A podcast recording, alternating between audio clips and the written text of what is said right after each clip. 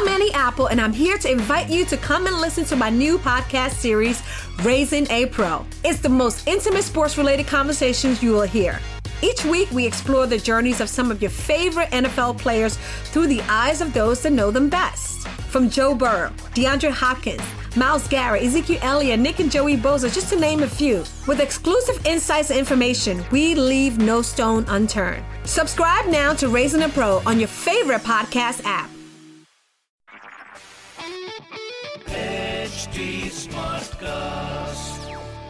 You are listening to Health Shots brought to you by HT Smartcast. You are listening to Science Wala Gyan, Season 2. For most people, chocolate is happiness that you can eat. Chocolate can make everything better, including our health.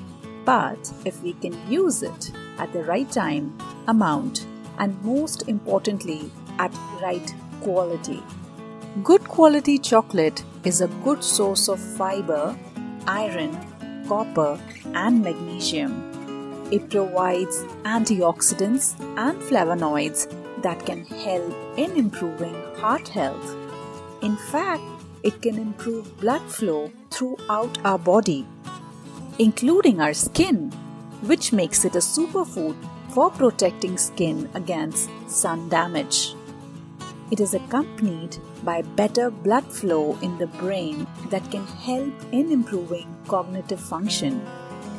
Did you know there's a good reason that we crave chocolate when we are down? Yes, it contains tryptophan, an amino acid that is used to produce neurotransmitter serotonin High levels of serotonin stimulate the secretion of endorphins, the happy hormones. In fact, they can also help in relieving pain naturally. But to leverage these benefits, the quality matters. So, first, let's decode chocolate. Whenever buying your favorite treat, you must check the ingredient list. This is what will differentiate the real deal from trash. The first ingredient should always be cocoa.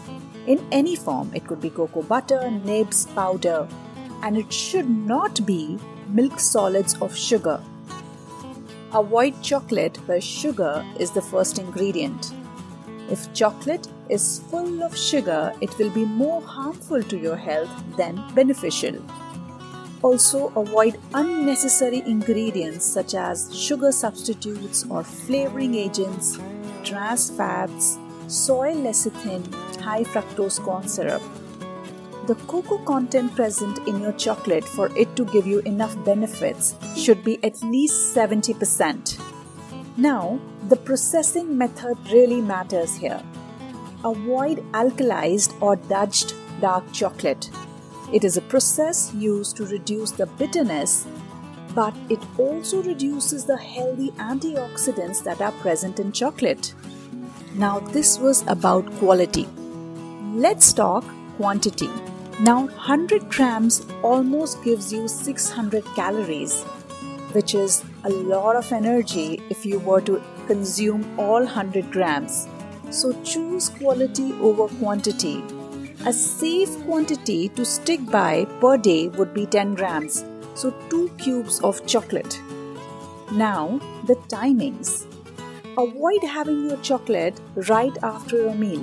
The best time to have your chocolate is pre workout. It will help you with better stamina, or you can use it as a mid meal.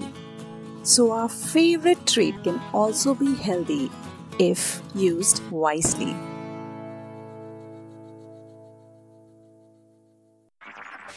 You were listening to Health Shots brought to you by HT Smartcast. HT Smartcast.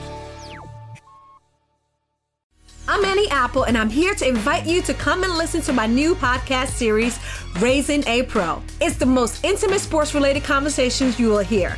Each week, we explore the journeys of some of your favorite NFL players through the eyes of those that know them best. From Joe Burrow, DeAndre Hopkins, Myles Garrett, Ezekiel Elliott, Nick and Joey Bosa, just to name a few. With exclusive insights and information, we leave no stone unturned. Subscribe now to Raising a Pro on your favorite podcast app.